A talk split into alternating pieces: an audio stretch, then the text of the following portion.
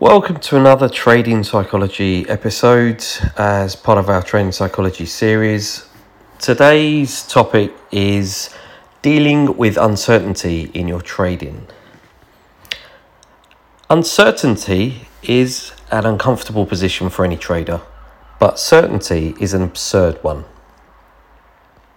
The human brain is designed to do one main thing that is to keep us alive and safe. Our brain looks to focus on what we know and fear what we don't.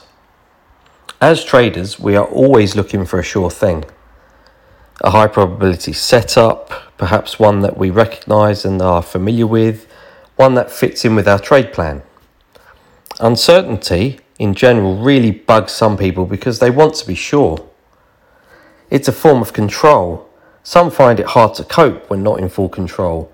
So it is when we look to plan for the future as traders, as in life, we can really struggle with not knowing. Uncertainty is an uncomfortable position for any trader, but certainty is an absurd one. We can never be 100% certain that our trade will play out according to our plan. But when in a trade, this is exactly the stance we should be taking not to be blindly confident or overconfident, but have enough belief in our overall trading ability. By learning to trust our analysis, we are learning to trust the process. How to deal with uncertainty. Okay, so we want to be confident when jumping into a trade, but our greatest emotional expressions occur when things go wrong. This is when we are dealing with uncertainty at its peak. As a trader, I know some of my trades will be wrong. Therefore, I make peace with the possibility of accepting a loss each and every time I enter the market. If I didn't, then I simply would not trade. This is why correct risk management is key, as it will keep losses small as per our trade plan.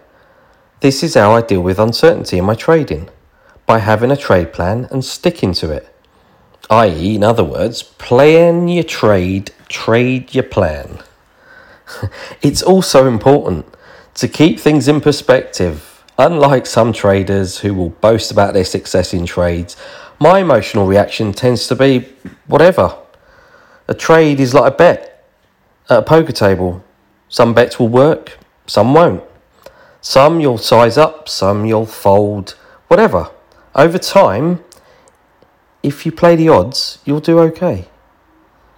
Beyond that, it makes no sense to drum your chest and invite overconfidence bias to replace normal confidence. You'll soon come to realise there's no place for this in trading if you haven't already. So understand and appreciate that analysis can be wrong. Every trading judgment is fallible. If you have a 50% hit rate and you trade once a day, on average, you're going to have an occasion in which you lose every day for a week during a trading year. That doesn't mean you're a poor trader, nor does it mean completely changing what you do.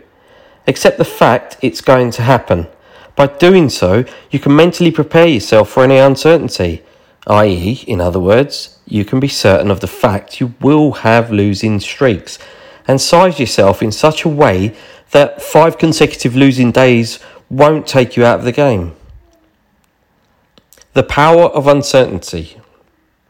Losing confidence in your trading is not necessarily a bad thing. I lose confidence when I sense my edge might be eroding. All good traders cycle between high and low periods. When I experience a bad patch, it can be a useful indicator. For someone with continuously high confidence is in danger of overconfidence, which we know can be fatal when trading. When this happens, I look to step away from my screens. I look to my routine to see if I'm doing anything different. I meditate. I use this time to reset and refocus. Taking regular breaks, not over trading, keeping the emphasis firmly on the notion of less is more, is how I reduce the level of uncertainty in my trading. I've worked with very good traders over the years. All of them go through periods of being out of sync with markets. The really good traders who sustain long term careers don't fight those dry spells they use the time to research and backtest markets while waiting for good setups, and in doing so, hang on to their capital.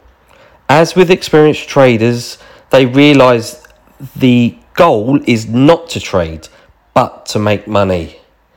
For them, uncertainty is a powerful motivator, not a performance issue. Summary The goal is not to eliminate losses.